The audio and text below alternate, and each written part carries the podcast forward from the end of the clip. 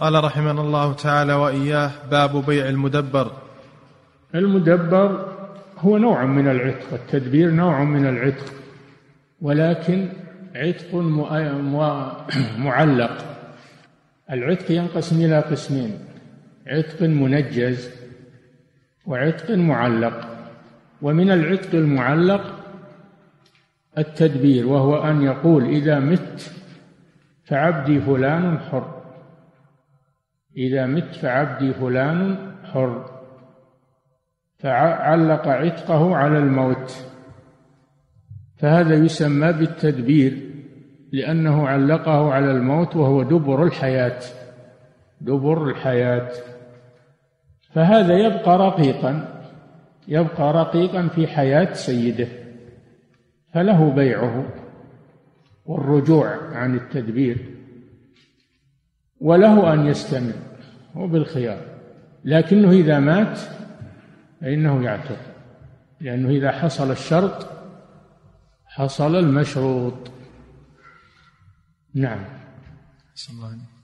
عن جابر بن عبد الله رضي الله تعالى عنهما قال دبر رجل من الأنصار غلاما له وفي لفظ بلغ النبي صلى الله عليه وسلم أن رجلا من أصحابه أعتق غلاما له عن دبر لم يكن له مال غيره فباعه رسول الله صلى الله عليه وسلم بثمانمائة درهم ثم أرسل بثمنه إليه.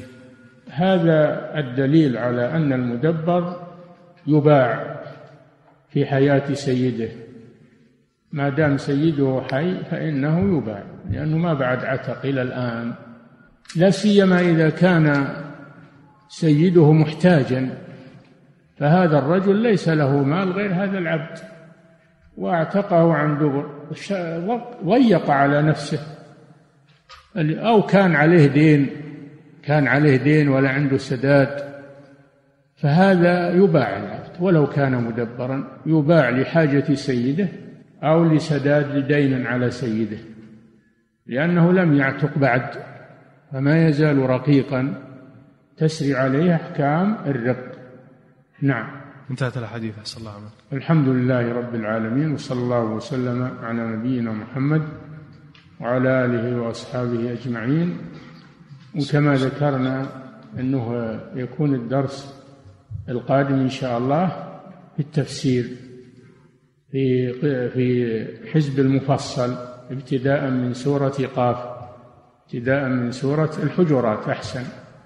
ابتداء من سورة الحجرات. نعم. أحسن الله إليكم سماحة الوالد يقول السائل هل العبد الذي يستسعي لطلب الرزق يستسعى؟